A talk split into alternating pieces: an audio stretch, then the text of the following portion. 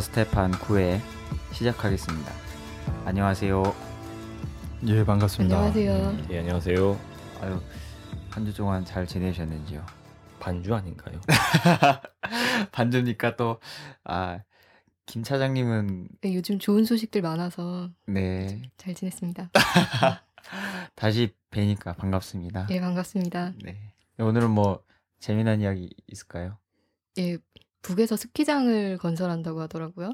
어, 스키장. 네, 예. 저도 스키 타는 거 참 좋아하는데요. 예, 어떤 얘기인지. 그 마식령 스키장이라고 네. 예, 그거를 올해 안에 건설하자라고 김정은 제1위원장의 호소문이 발표됐어요. 아, 예, 스키장 건설하는데 네. 전 군대와 인민을 대상으로 호소문을 발표하는 것 자체가 되게 독특하고 네. 그리고 이게 아주 그 스키장뿐만 아니라 뭐 호텔이나 이런 것들까지 포함해서 아주 큰 규모의 레저 시설을 만들겠다는 건데요. 어, 보통 이 스키장 건설하는데 10년이 걸려도 해낼 수 없는 그런 대공사를 네. 올해 안으로 세계적인 스키장을 건설하겠다 네. 이렇게 얘기하는 게 어, 아주 인상적인 것 같아요. 음, 마식령은 어디쯤에 있나요? 그 원산 근처고요. 이 마식령 스키장, 스키장 건설에 군대와 인민들을 아, 총동원한다. 이거 예, 북 역사에도 없는 일이고 인류 역사에도 없는 일이에요. 아, 그렇죠. 여기서 세 가지를 볼 수 있는데 하나는 북미 반미 대결전이 끝났다. 음. 끝났으니까 군대와 인민을 이렇게 동원하죠. 스키장이에요. 네, 그렇죠. 어, 중공업, 국방공업은 말할 것도 없고 경공업, 농업도 아니에요. 예, 레저예요, 레저. 그래서 음, 어, 스포츠, 레저에 군대와 인민을 총동원한다. 네. 아, 이것은 상반기 2013년 아, 대결전이 예, 마무리 단계다. 음, 사실상 끝났다라는 선언이고요. 네. 두 번째는 이 마식령 스키장을 사회주의 강성 국가의 한 징표로 보는 거예요. 네. 음, 그래서 예, 사회주의 강성 국가라는 것은 국방공업을 비롯한 중공업이 강하고 경공업과 농업도 강한 그래서 군사 정치뿐만 아니라 경제 문제가 해결된 그런 사회뿐만이 아니라 문화적으로도 예, 강한 국가를 말해요. 교육도 들어가고 보건도 들어가고 뭐 과학도 들어가고 예술도 들어가고 합니다만은 네. 스포츠, 레저도 들어가요. 음, 음. 예, 그 이번에 이미 끝낸 그 스키장 주로 길이가 천여 킬로라고 합니다. 음. 예, 그리고 이 대상이 그 인민들도 있지만 청소년들에 음. 많이 또 맞춰져 있어요. 네. 그러니까 이렇게 대대적으로 크게 만드는 것은 무슨 예, 올림픽이라든지 국제 행사도 물론 가능하겠지만 네.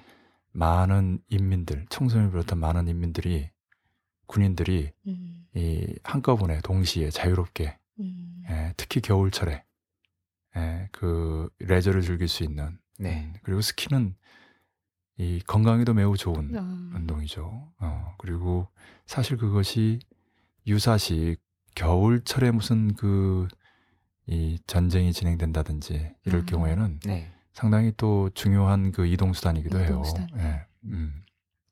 그리고 거기가 경치가 참 좋답니다. 예, 음. 원산을 동해안을 바라보니까 네. 음. 동해안을 바라보면서 멀리서부터 이렇게 스키를 타고 내려온다고 생각해 봐요. 음. 그리고 세 번째는 이게 이제 그 인상적인 건데 2018년에 평창 동계올림픽 있잖아요. 예. 예. 음, 네. 거기에 맞물린 계획이다. 어, 아, 이게 이제 역사적인 그 맥락이 있어요. 나는 오늘 무슨 재미난 얘기를 해야 되나 했는데 이 재미난 얘기는 아닌데 이야기거리는 있어요. 이게 이제 뭐냐면 1994년 김일성 주석과 김영삼 당시 대통령 간의 그 순회회담에서 네. 북이 6.15 공동선언, 즉 2000년 6월 15일 날 합의했던, 그러니까 당시는 7월 달에 있으니까 뭐 7월 며칠 공동선언 이렇게 되겠죠.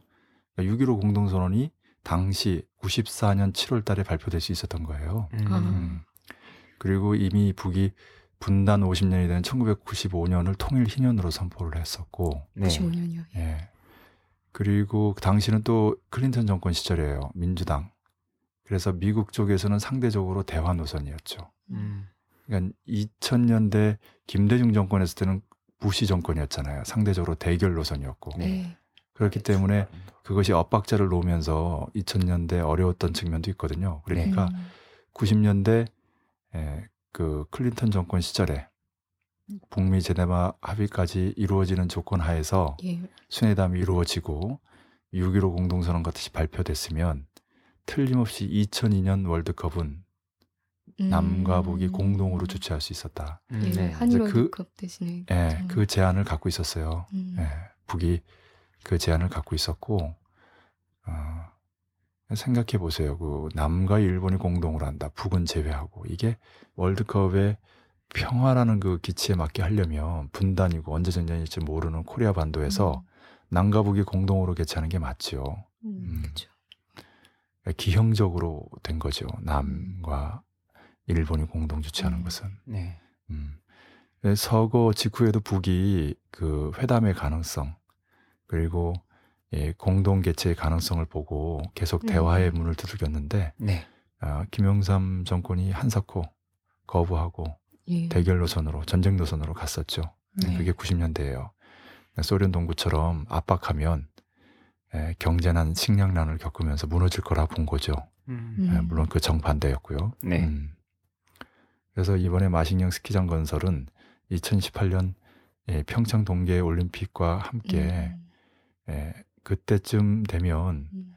남과 북의 사실상의 공동 개최 음. 동계 올림픽이 평창만이 아니라 마식령에서 함께 진행된다는 음. 얘기죠. 네. 아, 이거 네. 청기누설 아닌가요? 아, 뭐이 정도 가지고 뭐 예. 우리가 워낙 많은 걸 누설해서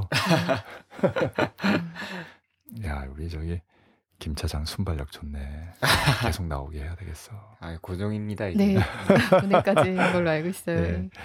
그 정리하면 2018년 이전에 남북 관계가 동계올림픽을 공동 개최할 정도 수준의 관계가 된다. 음. 이것은 낮은 단계 연방제 수준 또는 14선언의 완전한 이행을 의미합니다. 네. 아, 그래서 이 엉뚱하게 그 지금 스키장이라고 하지만 네, 사실은 코리아 반도의 정세의 초점이에요. 아, 많은 걸 담고 있는 그렇죠. 네. 어, 그래서 저는 이번에 2012년에서 2013년에 걸친 북미 반미 대결전은 12-12 FOBS에서 네. 64 마식령까지 이렇게 얘기하고 싶어요. 음. 어. 슈퍼 EMP 핵 FOBS를 날리는 것으로부터 시작이 돼서 네. 마식령 스키장 호소문으로 마무리됐다. 아, 이렇게 얘기하고 싶어요.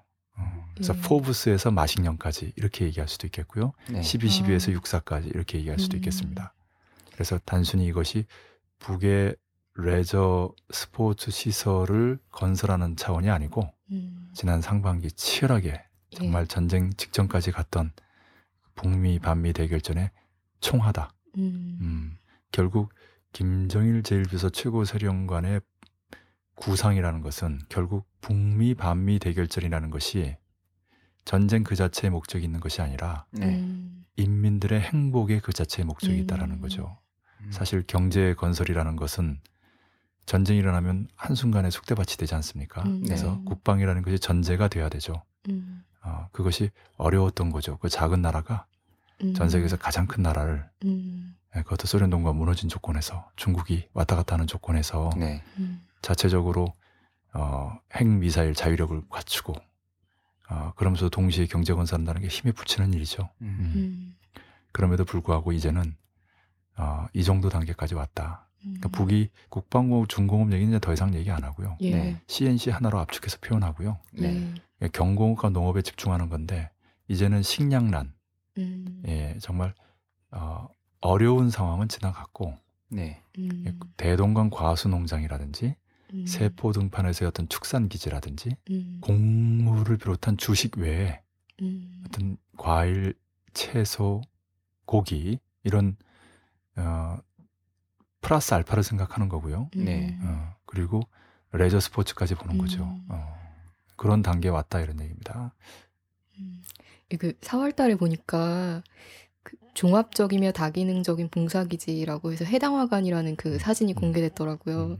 그 사진 보니까 어떤 여직원이 음식 만드는 사진이 공개됐는데 네. 정말 최고급 호텔 같던데요. 그 사진도 정말 인상적이었어요. 거기 보니까 지하 1층, 지상 6층으로 돼 있는데 뭐 식사실, 철판구이집, 커피점, 목욕탕, 물놀이장, 이발실, 미용실, 탁구장, 운동실, 체력 단련실, 요리 전습에 필요한 이런 시설들이 다 있다고 하더라고요. 예, 이게 말 그대로 정말 어떤 고위층들이나 특권층들만 가는 게 아니라 북의 인민들이 가는 곳이라면은 북이 못 산다는 얘기는 아닌 것 같아요. 우리 김 차장이 내가 꼭 얘기하고 싶은 것만 쭉 꼭꼭 집어내네. 난 사실 오늘 재미난 얘기와 관련해서는 빈손으로 왔는데 네. 예, 제가 세계를 좀 다녀봤어요. 예, 어, 그런데 해당 화가는 예, 초고급입니다. 어. 어, 사진만 봐도 네. 그거는 너무나 객관적으로 음. 어, 알 수 있어요. 예, 이제 중국하고 좀 비교를 하면 네. 중국의 베이징에도 그런 고급 음, 식당이 있어요. 음, 네. 그런데 그건 정말 돈 있는 사람들만 가요. 음. 음, 중국 물가가 장난이 아닙니다. 아, 아, 그리고 비싼 데는 남코리아보다 더 비싸요. 아 그래요. 어. 음.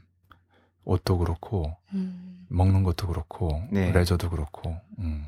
그게 이제 옛날 중국이 아니에요. 아, 네. 맞아요. 중국의 그 베이징의 그 천안문 광장 옆에 동방 신천지라는 게 있어요. 예, 베이징 음. 광장이면은 어, 우리로 얘기하면 뭐 서울역 광장이나 뭐 시청학 광장을 생각하게 되는데 네. 어쨌든 예, 시청학 광장 쪽에 더 가깝겠네요. 최고의 중심지예요. 네. 군사 음. 퍼레이드도 벌어지고 중요한 국가 행사도 벌어지고 거기 옆에 어마어마한 그 이 건물들이 그러니까 우리로 얘기하면 국회의사당이 한 대여섯 개 아. 하나로 연결돼 있다 이렇게 생각하면 음. 돼요. 어, 여섯 개나. 어. 거기는 물론 젊은 사람들도 가고 이제, 이제 음. 중국의 중산층들이 많이 이용을 하는데 네. 예, 그 물가가 남코리아 물가보다 결코 낮지가 않아요. 아, 음. 어, 그러니까 이제 남코리아와 중국의 경제 상황이나 환율이나 이런 걸 생각해 보면은 네. 음, 굉장히 비싼 거죠. 음, 그렇죠. 어. 네. 우리로 얘기하면 뭐 강남, 뭐 청담동 뭐 이렇게 되겠는데 음, 여러분들 생각해 보세요. 서울이나 경기도나 우리 남코리아 사는 사람들이 강남 청담동에 있는 고급 백화점에 그 식당가를 누가 가서 그 마음 놓고 먹겠어요. 어. 중국 중국은 더 하죠. 음, 어. 음. 근데 북은 인민들이 평양 평양의 시민들뿐만 아니라 지방의 인민들이 평양에 와서 마음 놓고 가서 먹을 수가 있는 거예요. 음, 아, 물론 그 아직 그, 그 공간이 좀 제한되니 예, 어, 모든 사람이 동시에 먹을 수는 없겠지만 네. 예, 요걸 본보기로 해서 지방에도 만들고 음. 예, 더 많이 만들죠. 예, 그 예, 음. 여기가 그런 요리사들을 길러내는 그런 일종의 교육기관 역할도 해요. 음, 아. 그러니까 1% 우리가 가진 자들과 99%의 이제 서민들 이런 얘기 하지 않습니까? 음, 네. 근데 중국을 포함한 뭐 동남아시아, 중동, 뭐 유럽은 말할 것도 없고 음, 1% 가진 자들이 가는 곳이에요. 음, 이런 데는. 네. 근데 북은 말 그대로 99% 인민들이 가는 곳이에요. 더 정확하게 음. 하면 100% 인민들이죠. 거기는 음, 원칙적으로 이 평등하니까 예, 그런 인민들, 평범한 인민들이 가는 네. 곳이에요. 음, 계급이 없죠. 그 계급이라는 말을 가지고 또 이제 설명을 하면 한 시간 정도 또 돼, 음. 이제 네. 그 상자가 열리는데, 어, 다음의 시간 다른 그러니까 이제 노동자와 자본가의 계급적인 모순은 없어요. 자본가가 네. 없으니까. 그러나 노동자와 농민이라는 계급적 차이는 있어요. 음, 어, 다시 얘기하면 자본가 계급이 노동 계급을 착취하는 계급적 차별은 없지만 네. 음, 노동 계급과 농민 계급 간의 계급적 차이는 있어요. 음, 근데 앞에는 적대적 모순이고 뒤에는 비적대적 모순 아닙니까? 네. 음, 그리고 농민을 노동 계급화하는 다시 말하면 농사를 기계를 가지고 짓는 네. 예, 수리와 전기와 화학화가 함께 가야 되겠죠. 그리고 노동 계급의 의식이 이 보다 진보적이고 변혁적이고 자주적이에요. 음. 그게 무슨 얘기냐면 노동 계급은 원래 막스 얘기는 프롤레타리아, 음, 이 무산 계급이에요. 네. 예, 어, 그러니까 아무것도 가진 것이 없는 거예요. 이제 음, 정치적으로 주권만이 아니라 네.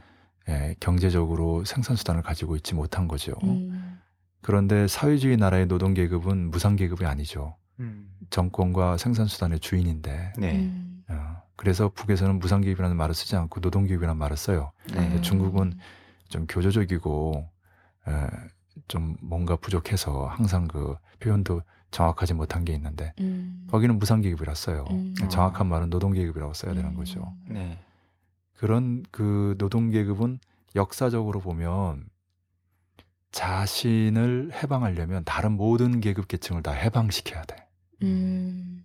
아, 그러니까 어, 그 예를 들면 외세의 압박에 있으면 그 민족이 다 그 피지배 상태잖아요. 네. 그리고 자본주의 사회면 자본가 계급의 노동 계급이 피지배 상태이기도 하지만 네.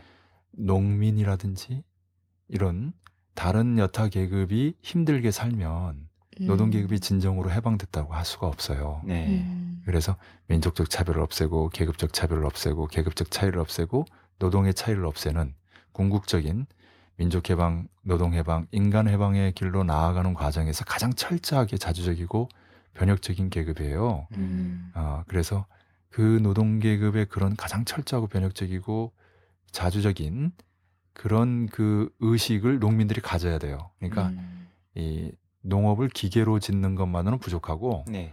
그런 노동 계급의 가장 철저한 자주적이고 변혁적인 사상까지 가지고 있어야 돼요. 음. 예, 북은 그게 됐습니다. 예. 아, 그래서 생산 관계를 바꾸기 전에 생산력을 높이는 다시 말하면 사회주의 완전 승리를 선언하기 전에 네.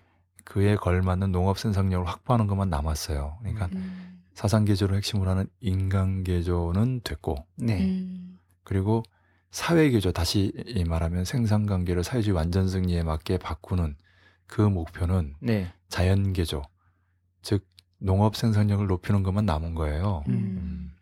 그리고 그것 또한 지금 곡물 위주로가 아니라 음. 과일이라든지 축산이라든지 이런 식으로 음. 다변화되고 있거든요. 네. 음. 예, 그것은 북이 도달한 지금 높이 음. 예, 이뤄낸 그 성과를 말해주는 겁니다. 음. 예, 이 정도 하죠. 예, 아무튼 좀 통일되면은 꼭 여기 마식령 스키장이랑 해당화관 꼭 가보고 싶어요. 예. 가야겠어요. 예. 예, 통일되면 예. 이를테면 항일 유적지라든지 어, 또 신, 신천의 그 학살지 미군의 네. 그 만행이라든지 음. 이런 데를 갈 생각을 먼저 해야지. 네. 예, 그 스키 타고 맛있는 거 먹을 생각만 네. 할수 있지. 대동강 맥주집인가 거기도 가야 되는 거. 뭐라고요? 대동강 맥주집인가 거기도 가봐야 돼요. 예. 절대 굽히지 않고 네. 예.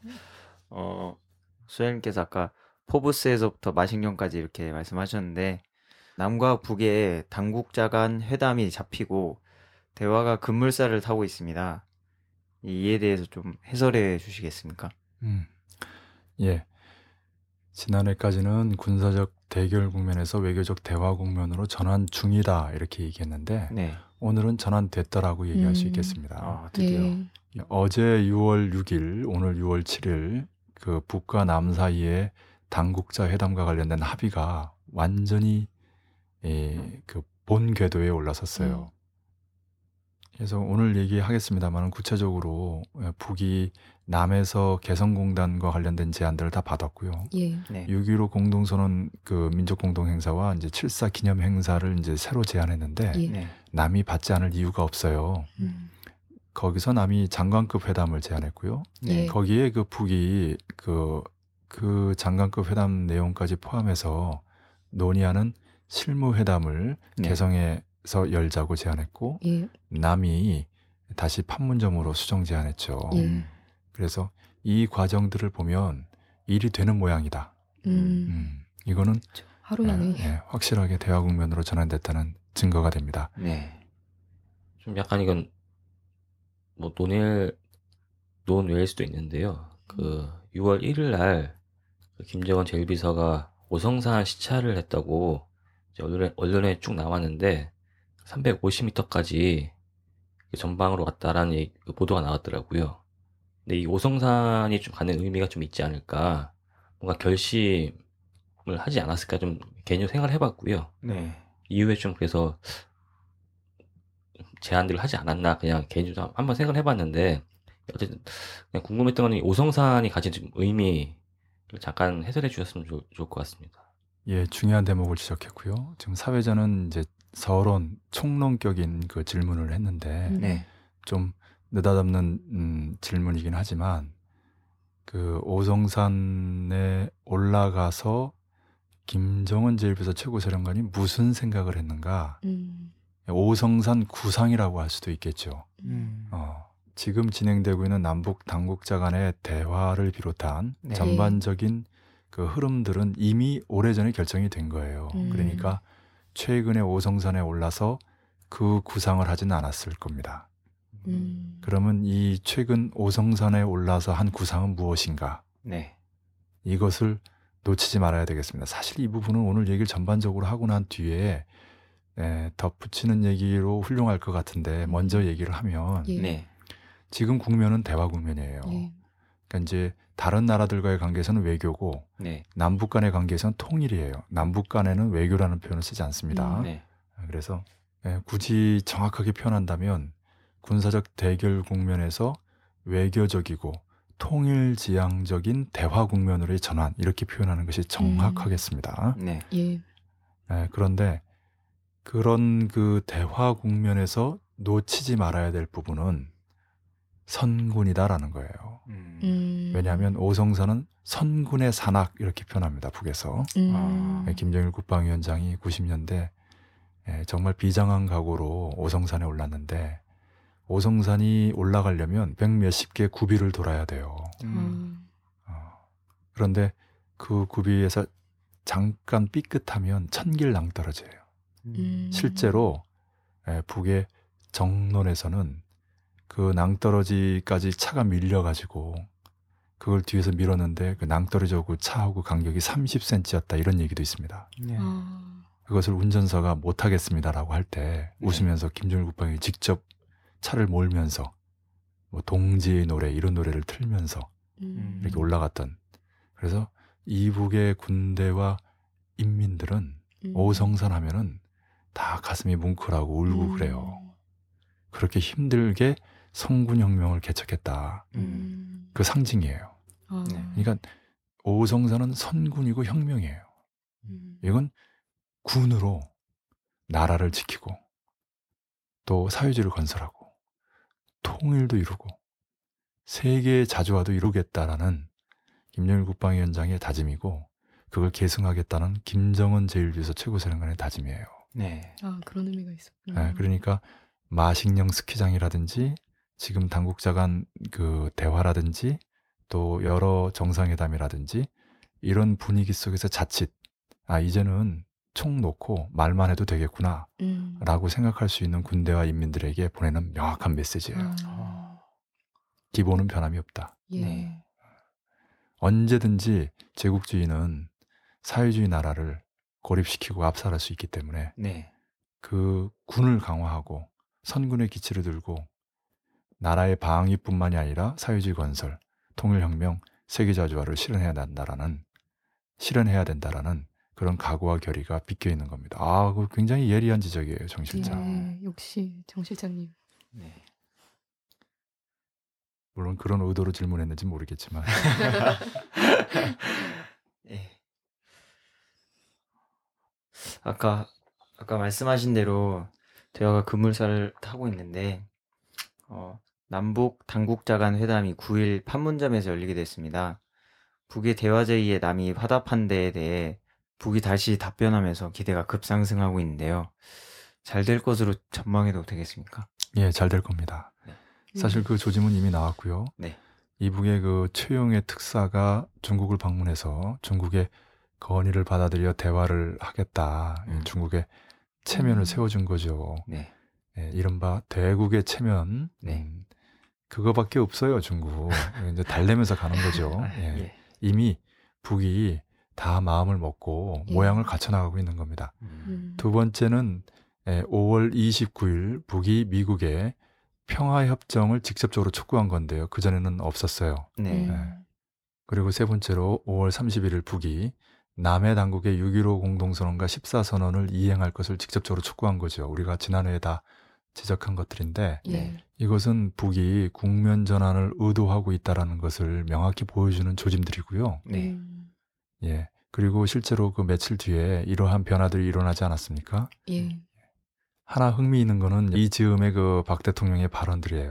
음. 어, 뭐 통일부 장관도 그랬지만 박 대통령이 직접 나서 가지고 네. 당국자 간에 회담하자 이런 거 강조하지 않았어요? 예. 네, 뭐 신뢰 프로세스도 얘기하고 신뢰 프로세스는 아직도 그게 무슨 신뢰고 무슨 프로세스인지 저도 모르겠어요. 네. 어, 보기에는 이명박의 그 비핵화 개방 3천과 별 다른 게 없는데 문정인 교수 같은 사람은 음. 어, 낫다라고 얘기해요. 어, 그 이제 대선 전 공약으로 얘기한 거고 미국 가서 발언한 거는 좀 초점을 좀 에, 달리해서 어, 하다 보니까 그런 것이지 하면서 에, 좀 낫다고 하는데 아, 그래서 이제 좋게 생각하면 박 대통령의 그 화법 에, 간단히 얘기하는 거고 네. 예. 그 다음에 상황 변화에 맞게 이제 내용을 덧붙이거나 빼거나 음. 또 상대에 맞게 이제 어떤 부분을 강조하거나 이제 생략하거나 이런 예, 정도로 읽으면 네. 음, 긍정적이죠. 어, 그 말 그대로 정말 신뢰를 구축하고 통일로 나아가는 그런 과정이라고 한다면 음, 누가 예. 반대하겠어요. 음. 예. 네. 근데 어쨌든 이런 와중에 북이 예, 전격적으로 당국자 간 대화를 제의하고 그 구체적으로 개성공단이라든지 이런 부분들은 남의 요구들을 다 받아들인 거고요. 음. 네. 예. 여기에 이제 남이 또 갑자기 예, 장관급 회담을 제안하고요. 음. 음. 장관급 회담이 뭡니까? 순회 회담. 음. 네. 북의 제1위원장과 남의 대통령이 만나는 예. 그전 단계를 의미하는 거거든요. 예. 네. 어. 또는 그 장관급 회담으로 개성공단 문제를 풀자 이럴 수도 있어요. 음. 그래서 남에서는 그 북의 김양건 예, 부장이 내려오길 바라는 그런 네, 음, 이름까지 언론에 예. 언론에 음. 흘리고 있죠. 네. 예, 실제 예, 4월 8일 날그 담화로 개성공단의 사실상 폐쇄를 선언한 사람이 김양건 부장이기도 하거든요. 예. 어, 네. 대남 사업을 지금 총괄하는 사람이에요. 음. 그러니 장관급 이상이죠. 음. 예, 남에서는 좀 더 급이 높고 중요한 사람이 내려왔으면 하는 얘기인데 네. 이제 그런데 이제 북에서는 어, 이거 몇 년간 장관급 회담이 없었는데 음. 그 갑자기 그것도 며칠 뒤에 하자고 하니 이 그 진위와 함께 음. 여러 가지 그 준비도 있고 그러니까 실무 회담을 하자 이렇게 예. 또 얘기하지 않았어요? 어, 네. 이것도 긍정적이에요.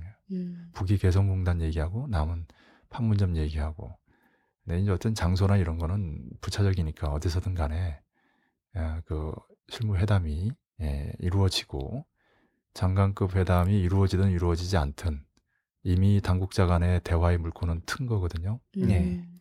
근데 초점은 남 당국자의 6.15 공동선언과 14선언 이행 의지와 담보예요. 음. 이게 없으면 어떻게 되겠어요?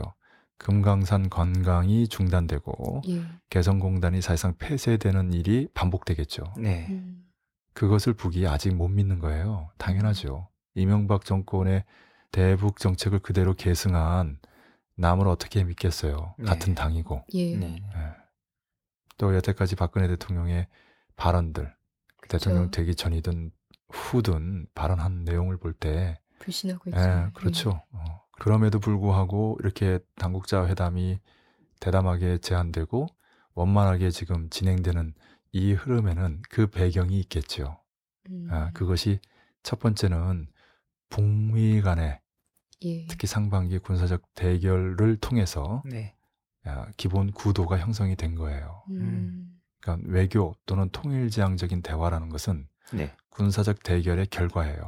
음. 그 힘의 대결에서 이미 형성돼 있는 그 구도에 맞춰서 진행되는 거거든요. 네. 어, 그러니까 이걸 이제 쉽게 얘기하면 미국의 비준이 없이는 남이 이렇게 못 움직인다는 거고 음. 미국의 그 비준은 북이 받아냈다는 얘기예요. 음. 이제 음. 비공개 경로죠. 네. 음. 예. 오바마 대통령 입을 통해서 나온 얘기는 없지만 예. 이제 박근혜 대통령 입을 통해서 나오기 나오고 있지 않습니까? 예. 네.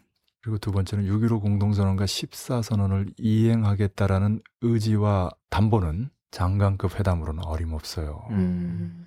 김대중 노무현 대통령들이 합의한 거를 이명박 대통령이 깬 거 아닙니까? 예. 네. 그거를 이 박근혜 정권 하에서 장관급들이 합의해서 되겠어요? 아. 더구나 상반기에 군사적 대결 상태가 정말로 전쟁 직전까지 갔거든요. 가장 음. 최악의 최악의 최악의 상태까지 갔는데 네. 그러니까 장관들이 만나서 합의하면 그 믿을 수 있겠어요?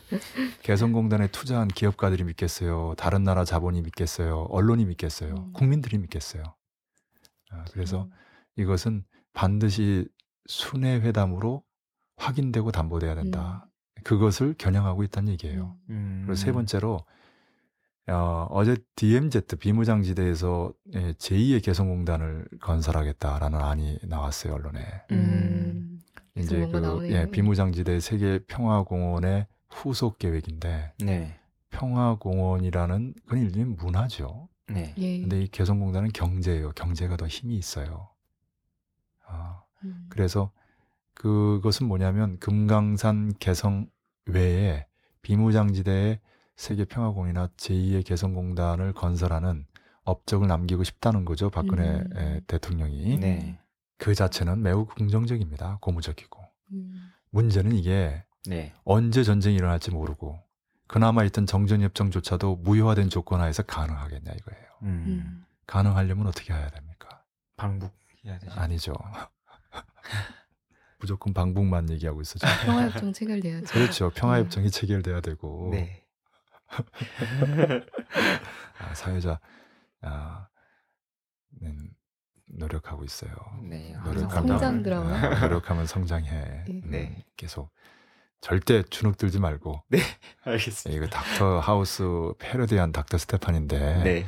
아, 예, 스테판이 그 너무 얌전해 점잖해서 어, 네. 이 닥터 하우스는 얼마나 그 저기 뭐야 시니컬하고 음. 아, 그래요. 드라마를 안 봐서.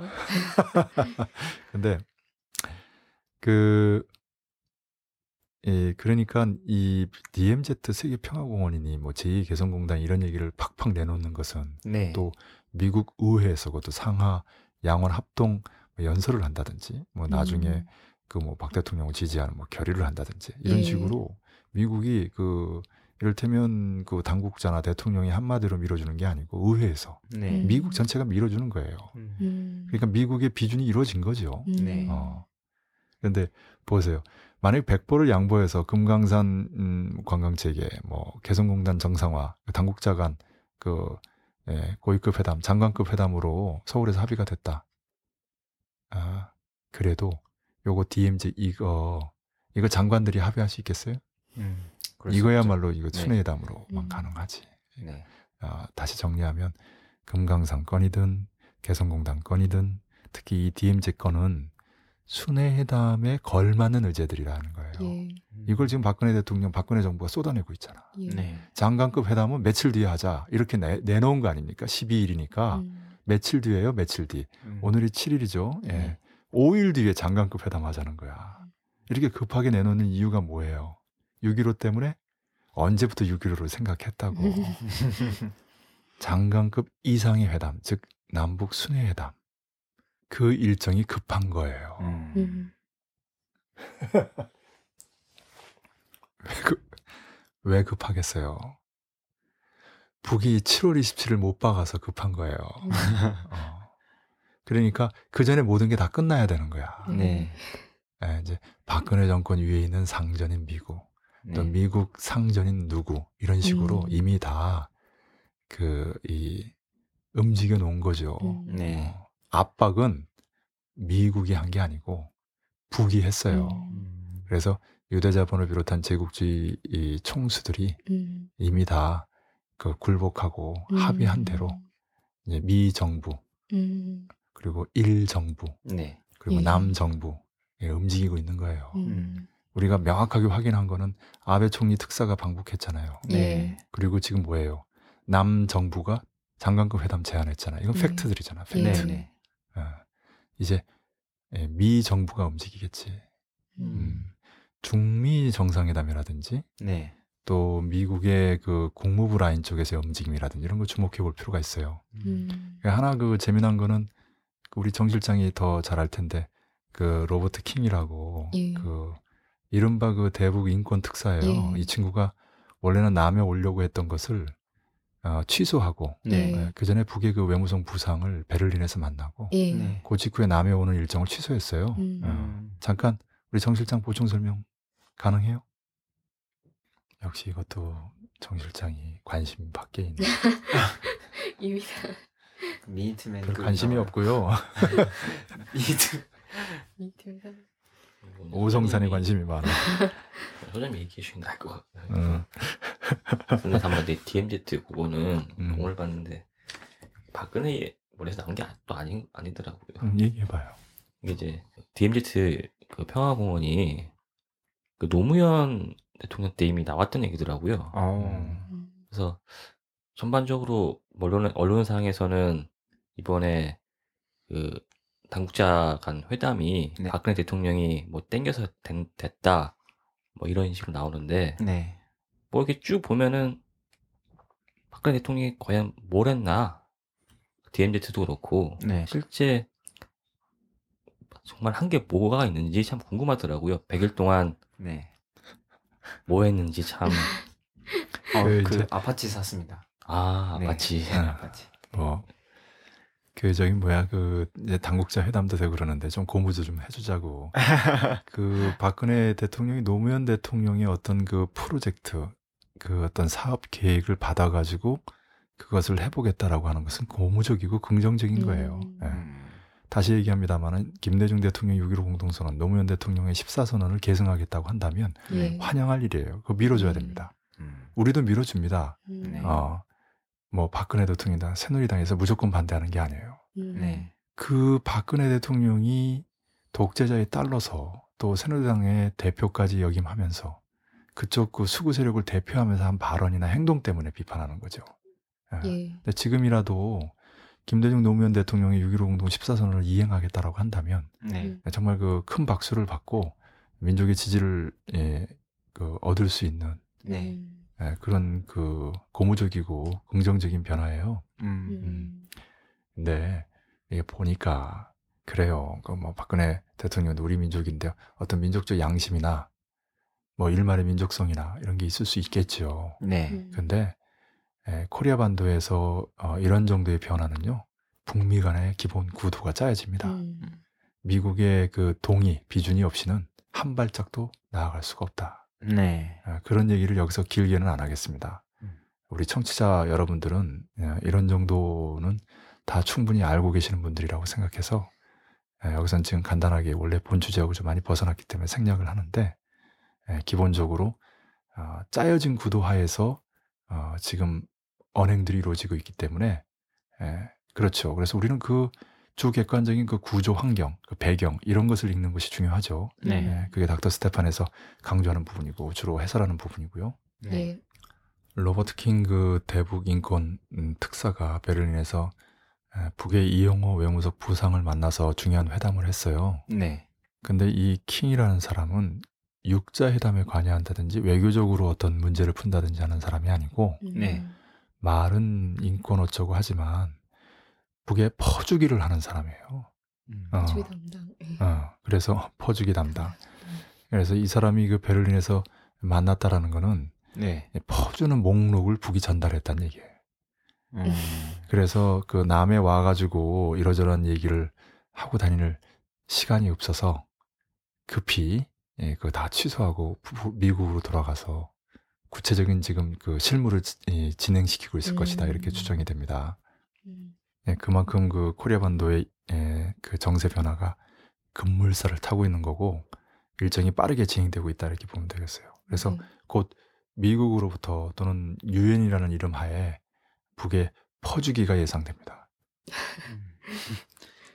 그럼 다음 질문으로 6월 27일부터 30일까지로 박 대통령의 방중 일정이 오늘 확정됐습니다. 그리고 7일부터 8일까지 중미 정상회담이 진행되는데요. 동북아의 외교 환경이 어떻게 변화되고 있는지 전반적으로 듣고 싶습니다. 방금 말씀드렸는데 박 정권의 그 플러스 알파라고 하는 DMZ에서의 세계 평화공원이나 네. 제2의 개성공단 건설이라든지 이것은 정전협정이 평화협정으로 전환돼야만 가능합니다. 음. 따라서 그 분명한 합의와 계획이 없으면 나올 수 없는 아니고요. 네. 음. 예, 그렇다면 북미 간의 비공개로 합의가 됐다는 것이고요. 네. 예. 예. 그래서 그 결과가 곧 북미 양자 간의 평화협정이나 또는 북미 중 또는 북미 중남 이렇게 삼자 또는 사자 종전 평화 선언이든 네. 분명히 곧 가시화될 것으로 예상이 되고요. 그 단초가 이번에 그 중미 정상회담에서 드러나지 않을까 예상이 되고요. 음. 네.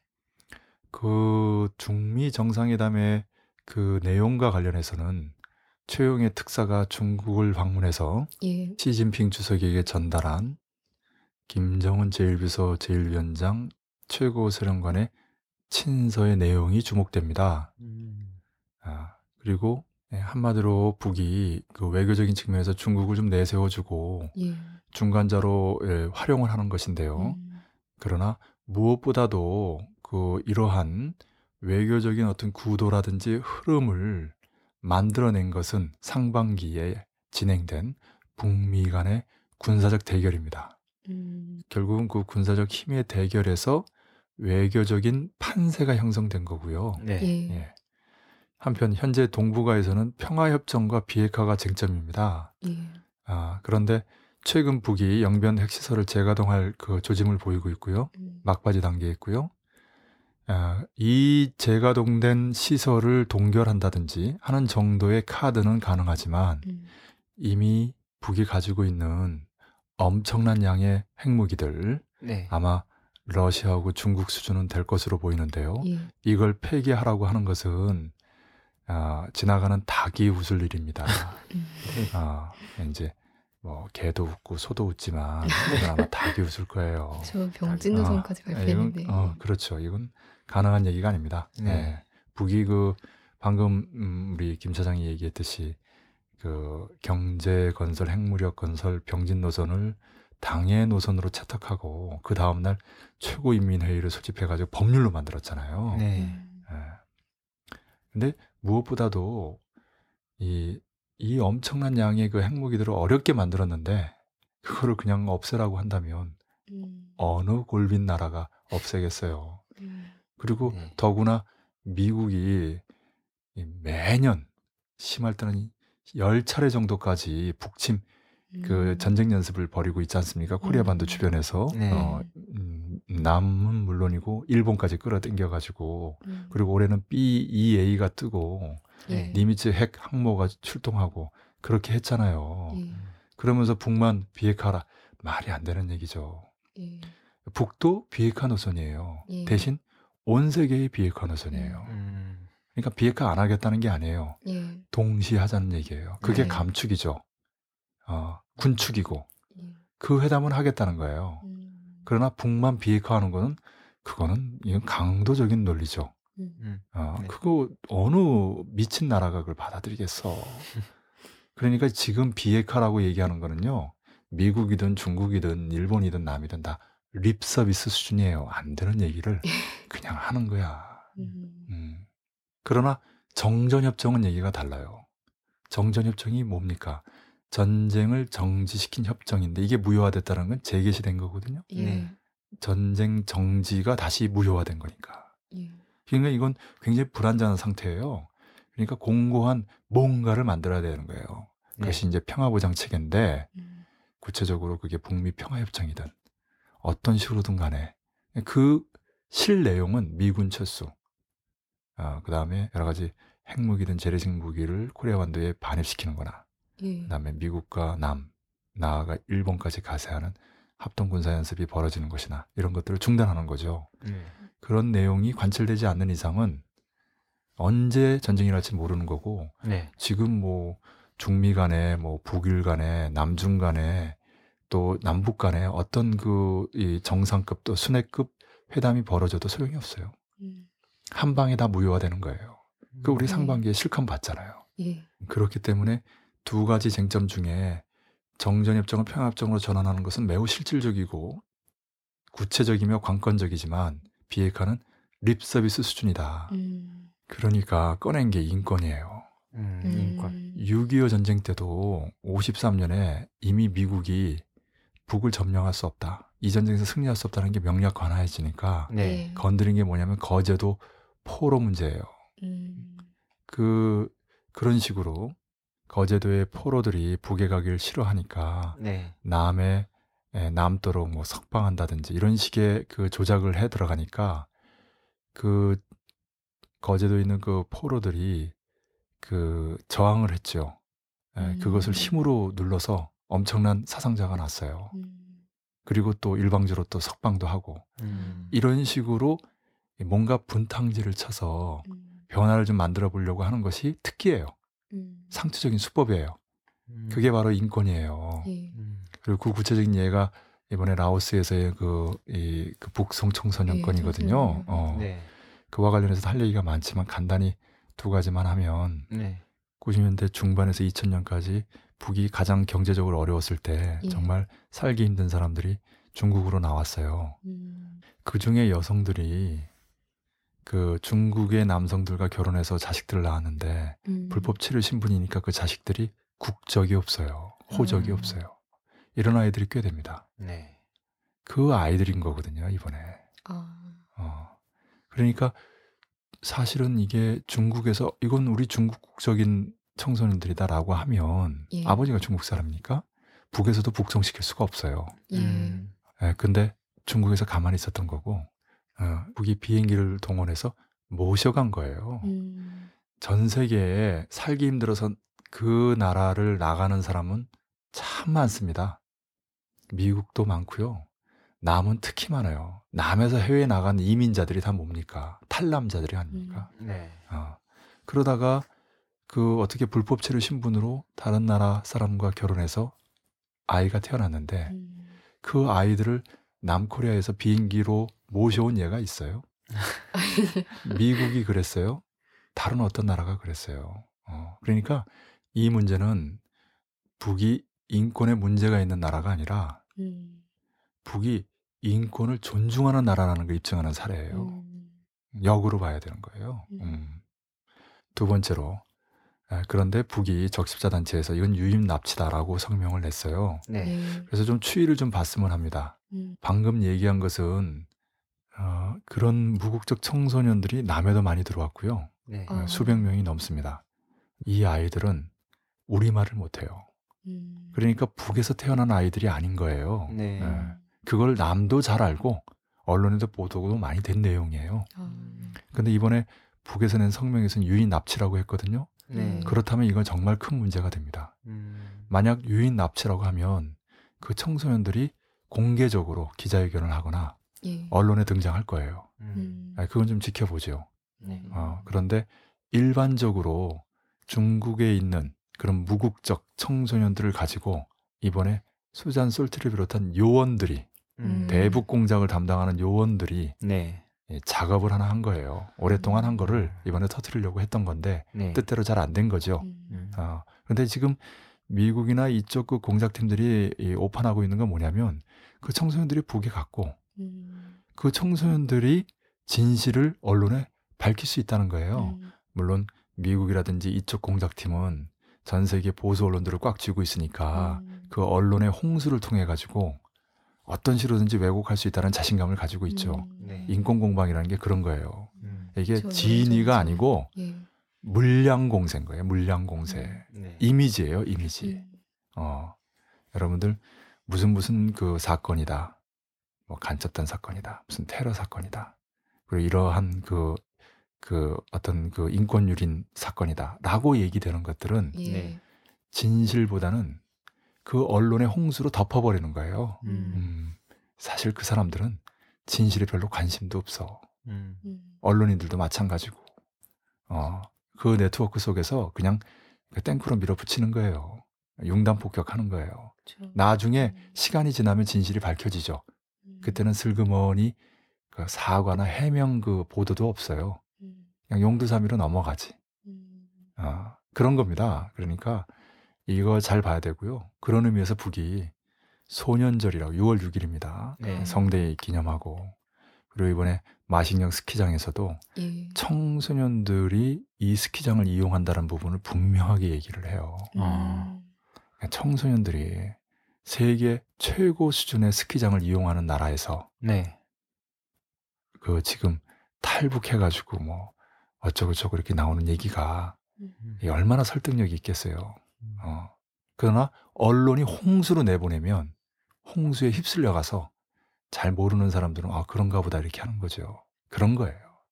이 얘기가 그러면 이러한 인권 공방이 현재의 국면을 바꿀 수 있느냐? 바꿀 수 없어요. 음. 흠집만 내는 거야. 음. 네. 그걸로 체면이라든지 음. 뭔가 세우는 거예요. 그런데 전 세계에서 인권을 가장 유린하는 나라가 어디예요? 미국하고 남코리아가 1, 2위를 다투잖아요, 서로. 그런 나라들이 누구의 인권 어쩌고 얘기하는 것은 자기 눈에 들보는 못 보고 남의 눈에 티눈을 본다고 하는데 네. 예, 그런 음, 비유를 들 수도 있겠지만 또 한편으로 과연 북에 이게 티눈이라도 있는지 음. 어, 정말 할 얘기가 많은데 이 정도 하겠습니다. 아, 네. 네. 오늘 6일째 통일부 장관은 전병헌 민주당 원내대표를 예방했는데요. 이 자리에서 전 원내대표는 개성공단과 금강산 관광 관련 우리 업체들의 방북 신청이 우선적으로 처리될 수 있도록 그런 성과라도 먼저 내는 게 좋지 않겠냐면서 6.15 공동선언 기념행사를 함께 여는 것에 대한 재검토도 요청했습니다. 많은 내용을 함축하고 있는 대목인데요. 해설해 주셨으면 합니다. 예, 지금까지 좀 얘기가 길었기 때문에 이건 좀 간단히 얘기하죠. 예. 예. 북이 이번에 그 5일날 제안한 것은 남에서 개성공단과 관련된 얘기들은 다 받은 거예요. 음. 남의 제안들을 그냥 받았기 때문에 네. 남이 거기에 토달 게 없어요. 새로운 것은 6.15 공동선언 그 민족공동행사와 예. 그7.4 공동성명 그 기념행사예요. 네. 여기 새로운 건데 그 6.15 공동행사 민간급에서 하는데 아, 6.15 공동행사 민간급으로 추진한 것을 남에서 그 반대했잖아요. 네. 그 이제 그 실무회담이 중국에서 진행된다는 얘기가 있습니다만은 음. 이것을 허용하라는 얘기예요. 허용할 수 있어요. 음. 그걸 허용하면 네. 그게 전반적인 대화 분위기에 긍정적이지 부정적이겠어요. 이 정도 올라간다고 그래가지고 무슨 통민 본관이라 이런 어려운 말까지 써가면서 네. 어, 그 정도 가지고 고립될 당국이면 이제 그만둬야지. 어. 근데 7사가 초점이에요, 사실은. 네. 음. 이게 뭐예요? 박정희 대통령 시절이잖아요. 그 네. 이인자라고 할 수 있는 이우락 예. 정정보부 장관이 북에 가서 그 1972년이죠. 음. 예, 합의한 내용이에요. 음. 어, 북에서도 박성철 부주석이 내려왔어요. 예. 음, 박근혜 정권 띄워주는 거 아닌가요? 7사면은. 예, 띄워주는 것도 있고 음. 그게 네. 순회담을 보는 거죠. 예. 음. 어, 그러니까 박정희 그 대통령의 딸이잖아요. 네. 그거 유념하고 있는 거고요. 그러니까 그 자주 평화 민족 대 단결이라고 하는 7사 공동 성명의 그 내용은 아주 원칙적이고 예. 정당한 겁니다. 네. 예. 자주 평화 민족 대 단결 외세에 사대하고 의존하는 것이 아니라 우리 민족 스스로 자주적으로 하자는 원칙과 전쟁이 아니고 평화의 방법으로 예. 그리고 온 민족이 단결해서 그 역량으로 이루자는 거거든요. 네. 어, 이 자주평화 민족 대단결은 북이 조국 통일 3대 원장이라고 할때 예. 1980년 고려민주연방국 창립반환과 1993년 전민족 대단계 10대 강령이 있어요. 그런데 그 가장 근저에 있는 예, 원칙입니다. 대원칙이에요. 예. 아, 그래서 음, 그 박근혜 대통령이 그 선친인 아버지가 합의한 원칙을 동의하지 않을 이유가 있겠어요? 그렇죠. 음, 더구나 박근혜 대통령의 그 모토가 뭡니까? 이미지가 원칙이잖아. 원칙과 신뢰. 야, 그리고 지금도 그 얘기 하고 있잖아요. 원칙이면 아버지가 합의한 원칙만큼 중요한 원칙이 어디 있어? 그렇죠. 어, 그리고 아버지에 대한 존경심이나 그 아버지의 그 이 정신이나 어떤 업적을 계승해야 된다는 의식이 굉장히 강해요. 음. 네. 그러니까 잘 얘기한 거예요, 북이. 어, 그러니까 7사 공동성명이라고 한 것은 다시 정리하면 아버지가 합의한 원칙이에요. 예. 그이 원칙을 합의하지 않는 이유가 없는 거고 예. 네. 누구보다도 원칙적인 박근혜 대통령이. 예. 그리고 남는 거는 이제 신뢰만 남는 거죠. 음. 근데 신뢰 참 많이 하잖아. 신뢰 프로세스니, 신뢰니, 약속이니. 네. 어, 지난 대선 때 공약들은 별로 이행한 게 없는데, 네. 아, 북을 상대로는 건 어려울 겁니다. 북과 합의한 약속을 이행하지 않는다면 전쟁이거든요. 네. 음. 합의했다 안 하면 그 책임은 누가 지겠어? 음. 그것이 북이 전쟁을 일으킬 수 있는 명분도 되는 거예요. 음. 무서운 얘기예요. 네. 오성산에 올랐다는 거 잊지 말아야 돼요. 네. 마식령에도 올랐어. 음. 오성산으로 가느냐, 마식령으로 가느냐, 음. 박근혜 정권에게 달려 있는 거예요. 네. 어려울 거 없어. 아버지가 합의한 원칙대로 하면 돼. 음. 그러니까 실사 공동성명을 강조한 것은 뭐예요? 그 즈음에 방북하라는 얘기예요. 음. 네. 이런 얘기가 많이 진행된 거예요. 북미 간에. 음. 그 로드맵을 따라가는 겁니다. 네. 지금 15일 전 12일에 장관급 회담하자. 12일에 장관급 회담했는데 15일에 민간급 행사를 못 하겠어요. 음. 장관급 회담을 받으면 민간급 행사도 털어주겠다라는 얘기예요. 어. 그래서 단 며칠 뒤에 갑자기 장관급 회담이 잡히고 이 정도로 급물살을 타고 있다는 것은 박근혜 대통령의 방북, 즉 남북 순회담이 멀지 않았다는 것이고 음. 북이 7월 4일을 강조했다는 건 7월 초란 얘기예요. 음. 거의 점장의 수준이지. 예, 7월 4일 날 가면 되겠는데요. 네. 좀 전에 가야지. 음. 7월 4일 날 뭔가 그 기념하고 그러려면. 예. 그래서 사실 박정희 대통령의 삶이야말로 참 기구하죠. 음. 형은 항일이라든지 반미라든지 어 그리고 진보를 평생에 걸쳐서 관찰한 대표적인 공산주장의 한 사람이에요. 네. 근데 동생은 만주 공간 학교를 졸업한 친일 장교예요. 음. 음. 요즘 얘기로 하면 종일 장교지. 음. 예. 이 박정희야말로 일체라고 강조한 친구예요. 일체. 아. 이름까지 바꿨잖아. 예, 혈서 아. 두 번. 네, 그렇죠. 어, 사오. 그리고 이 그 청와대에서 나중에 뭔가 그 기분이 좀 꿀꿀하고 어. 예, 네. 뭔가 그 어, 저기 뭐야 뭐 생각을 좀 정리하고 그럴 때는 일본 군복을 입고 네. 칼 차고 말 타고 돌아다니고 네, 그랬어. 맞았어요. 사진도 어. 있어요. 어. 네. 아유. 그러니까 이제 해방 직후에는 또 그 형의 영향을 받아서 남로당 활동을 하다가 네. 또 잡혀서는 또 변절하면서 동지들 다 불었어. 네. 그러고 나선 철저하게 미국의 앞잡이가 돼서 6.25 전쟁을 치르고 네. 그렇게 음. 준비하고 있다가 쿠데타 한 거야. 네. 그리고 20여 년간 역시 철저하게 미국, 일본을 추종하는 정책을 폈고 네. 마지막에 가서는 비운에 간 거죠. 음. 음, 자기 오른발 수한데 그 배후에는 미국이 있는 거고 네. 다 아는 얘기 아닙니까? 예. 네. 예. 이거 박근혜 대통령 모르겠어요. 다 알아요. 음. 박근혜 대통령이 몇 개국어를 하는 사람인데 음. 네. 그리고 지금 한나라당 새누리당에 들어가서 결국 대통령 후보가 되고 기업구 대통령이 됐잖아요. 예. 네. 이거는 수완이 있는 사람인 음. 거야. 모를 리가 없어요. 음. 그런 의미에서 이거 정말 좋은 기회다. 음. 선친의 한을 풀 수 있는 네. 7사 공동성명 이 원칙을 재확인하고 그것을 신뢰로 담보한다면 음. 그러면 이거는 선친의 명예를 일부 회복하는 데서 도움이 될 수가 있어요. 음. 음. 딸이 잘하면 아버지의 명예도 일부 회복된다는 얘기예요. 네. 어, 이거 유념해야 될 예. 부분입니다. 원칙과 신뢰. 덧붙여갖고 그 음, 실사 그 공동성명 관련해서 보면은 이게 북에서도 많이 배려했다는 생각과 함께 네. 약간 압박이라고 좀 생각이 들더라고요. 어. 음. 그 이유는 2002년도 현재 그 박근혜 대통령이 방북 당시에 그 칠사 얘기를 많이 했다고 하더라고요. 음. 어. 그러다 보니까 이번에 북에서도 그걸 염두에 두고 좀 하지 않았나라는 생각과 함께 네. 본인이 했으니까 시켜라 음. 음. 이렇게 좀 생각이 들더라고요. 음. 제그 시사인에 나온 기사인데 예. 그때 그 김정일 국방위원장과 박근혜 정치인이 예, 회담을 할 때 배석했던 사람이 김설성이라고 네. 음. 김정일 국방위원장의 딸이고 김정은 제1비서의 누나죠. 네. 음. 음. 그러니까 다시 말하면 그때 김정일 국방위원장과 박근혜 정치인 간의 회담 내용을 생생히 증언하는 사람이 있다는 거예요. 네. 음. 어.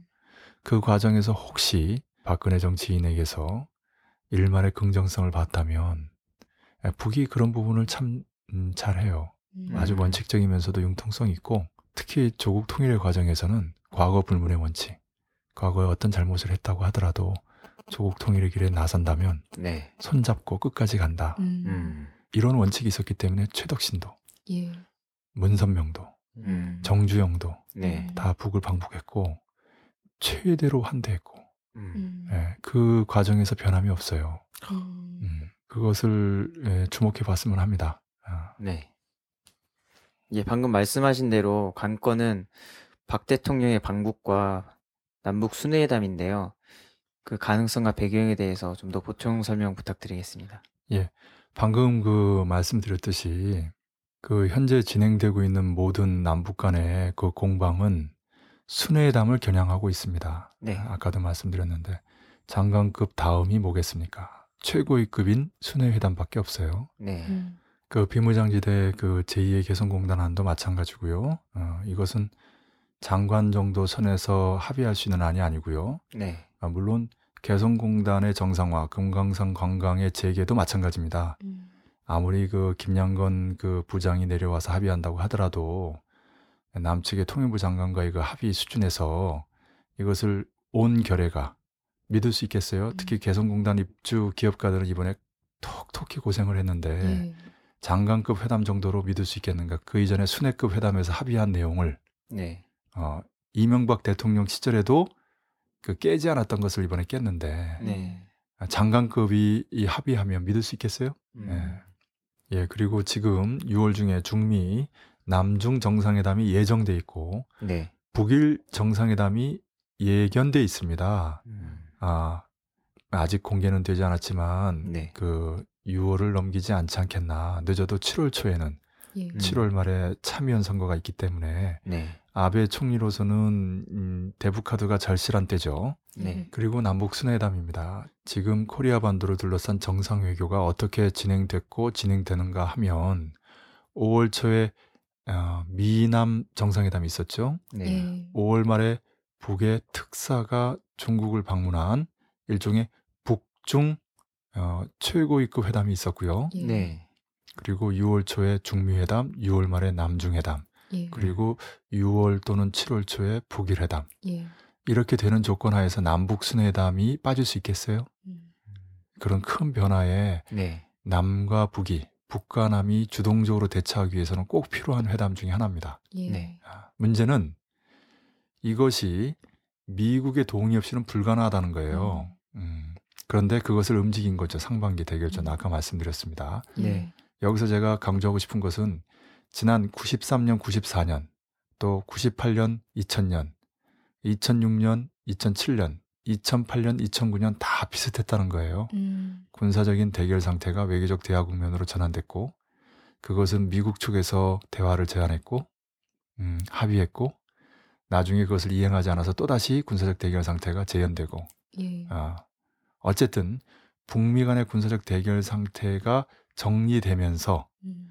미국 측 거기에는 일본과 남도 포함되는데 이쪽으로부터 시작되는 대화가 있다는 거죠. 예, 가령 94년에 카터가 가서 남북 순회담을 합의한다든지 네. 예. 2000년에 김대중 대통령의 방북, 2007년에 노무현 대통령의 방북, 네. 음. 또는 2002년과 2004년에 고이즈미의 방북 예. 이런 것들이 말해주는 거예요. 예. 그래서 어제를 보면 오늘을 알 수 있고 내일이 보인다는 거 아니겠어요? 예. 네. 어, 특히 98년도 북미 대결전이 2000년에 김대중 대통령을 방북시키고 2006년에 북미 대결전이 2007년에 노무현 대통령을 방북시킨 사례가 네. 이번에 유사하다고 할 수 있고요. 음. 하나만 덧붙이면 어, 여기서 그 놓치지 말아야 될 것은 이번에 정말 북이 전쟁을 하려고 작심하고 상반기 북미 또는 반미 대결전을 전개한 것은 사실이거든요. 예. 네. 그런데 결국 참은 겁니다. 음. 다시 말하면 미군 나토 개입 없는 조국 통일 대전이란 이안이 아니고 네. 북미 평화협정과 낮은 단계 연방제라는 사만이죠. 예. 음. 예, 그럼 그 사만과 사안의 절충이 되느냐? 예, 사안은 9.19 공동성명과 14선언 이행이죠. 네. 음. 예, 그렇게 되는 겁니다. 네. 아, 이것은 이제 무슨 얘기냐면 네. 이미 여러 번 비슷한 얘기를 했습니다만은 9.19 공동성명의 비핵화 부분은 실현 불가능한 것이기 때문에 네. 음. 그것을 다시 그 확인하고 이행하자라고 하는 합의는 이루어지지 않습니다. 음. 음.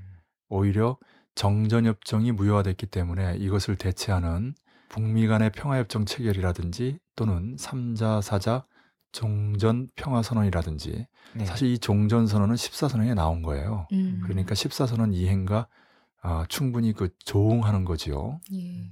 그러니까 다시 말하면 북미 평화 조약이 실질적으로 3, 4자 종전 평화 선언을 통해서 관철될 수 있다라는 거예요. 음. 표현보다 중요한 건 내용이기 때문에 네. 북이 미국과 전쟁이 아니라 힘이 아니라 대화, 말로 풀겠다고 할 때는 음. 상대가 있기 때문에 네. 상대의 체면이라든지 음. 상대의 어떤 입장이라는 것을 전혀 무시할 수는 없어요. 음. 네. 일방적으로 통보하고 그 관철한다는 것은 그건 항복이지 회담이 아니거든요. 예. 예. 지금은 이제 회담이 열리는 거기 때문에 네.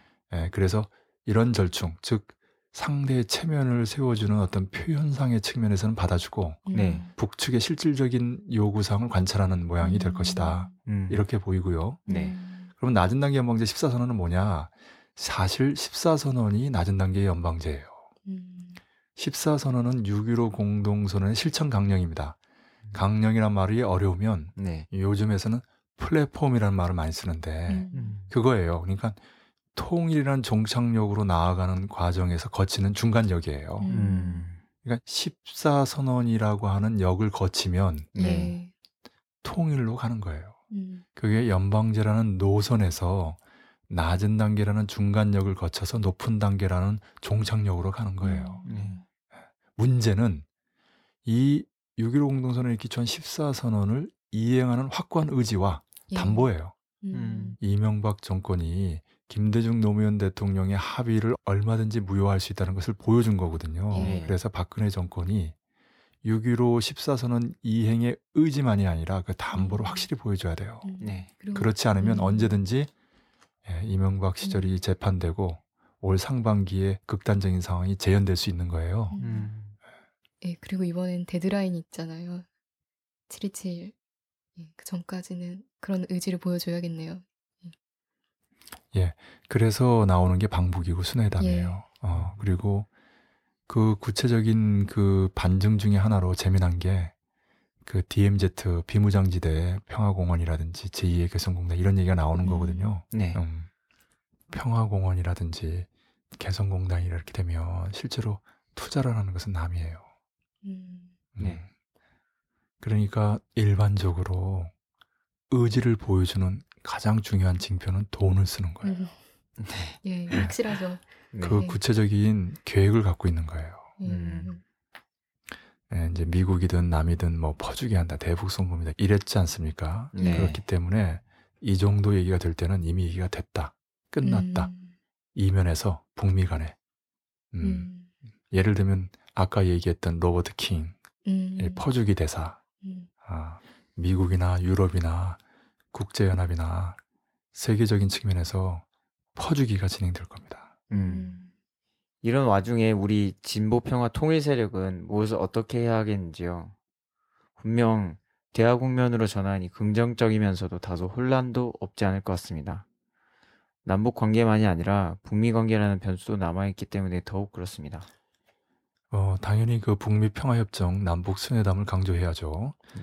남북 순회담을 통해서 6.15 14선언 두 선언 이행의 의지가 담보돼야 됩니다. 네. 아, 그것을 강조해야 되고요. 예, 3, 4자 종전 평화 선언 이야기도 마찬가지입니다. 본질은 북미 양자 평화 협정이죠. 네. 그래서 그 본질을 주목하고 구호를 정확히 제시해야 하겠습니다. 음. 당면에선 6.15 공동선언 민족 공동행사가 잘 치러져야 되겠습니다. 음. 그 실무가 아까도 얘기했듯이 중국에서 있는 걸로 아는데요. 음. 이 실무 준비도 잘 되고 실제 행사가 잘 진행돼야 되겠습니다. 음. 여기서 하나 강조하고 싶은 것은 남북 순회회담은 상층 통일전선 사업이에요. 예, 그런데 기층이 중요합니다. 하층 통일전선에 기초해야만 상층 통일전선도 힘을 받고 제대로 되는 거거든요. 예. 또한 하층 통일전선이 중요함에도 불구하고 상층 통일전선도 무시할 수는 없습니다. 아, 다시 말해서 민간급 행사와 당국 간 대화가 함께 굴러가야 되는 두 수레바퀴라는 것이죠. 네. 실제로 이 일이 되려면 당국이 움직여야 합니다. 음. 박 정권이 김대중 노무현 정권처럼 가느냐, 이명박 정권처럼 가느냐. 후자라면 상반기 봤듯이 전쟁이죠. 네. 음, 전자만이 유일한 평화 노선입니다. 음. 아, 예, 과연 그 박 정권이 어느 길로 가는지 좀 지켜볼 일이고요. 예, 네. 상반기에 전쟁 직전까지 갔는데 아직도 그 가능성이 희박하지만 남아 있다는 거. 음. 아까 정 실장이 강조했습니다마는 김정은 최고사령관이 오성산에 올랐다는 거 예. 그것을 놓치지 말아야 하겠습니다. 그래서 보수 세력 중에서 민주당은 물론이고 특히 새누리당까지도 대화를 강조하는 판이거든요. 음. 오늘도 그 류길재 통일부 장관이 민주당만이 아니라 그 전에 새누리당 예, 원내대표를 만나서 어, 한마디 들었는데 예, 새누리당까지도 대화를 강조하는 판이라는 것을 우리가 음. 주목해야 하겠습니다. 조선일보와 동아일보가 예전처럼은 못할 겁니다. 음. 중앙일보는 조금 다르게 나가는 것 같아요. 종편에서도 그렇고 예. 음. 예, 이렇게 그 수구 세력 나아가 보수 세력이 대화를 강조하는 것은 미국이 이미 결정을 내렸고 네. 음. 움직이고 있기 때문입니다. 음. 음. 그런 의미에서 우리 진보 평화 통일 세력은 총적으로도 6.15 공동선 14선언 이행 예. 당면에서 6.15 공동선언 민족 공동 행사가 잘 치러지는 것에 집중해야 한다라고 아, 말할 수 있겠습니다. 예. 정세가 말씀대로 군사적 대결 국면에서 외교적, 통일지향적 대화 국면으로 전환되고 남북 당국자 간 회담이 급진전되는 등 정세 변화에서 청신호가 감지되는 고무적인 상황입니다. 이럴 때일수록 정세 변화의 부정적인 언행들이 변수로 작용하지 않도록 주의해야겠습니다. 무엇보다도 개성공단 정상화, 금강산 관광 재개를 위한 박 대통령의 방북과 남북 순회회담이 절실하다고 하겠습니다. 오늘 수고하셨습니다. 예, 수고했습니다. 예, 수고하셨습니다. 수고하셨습니다. 박수.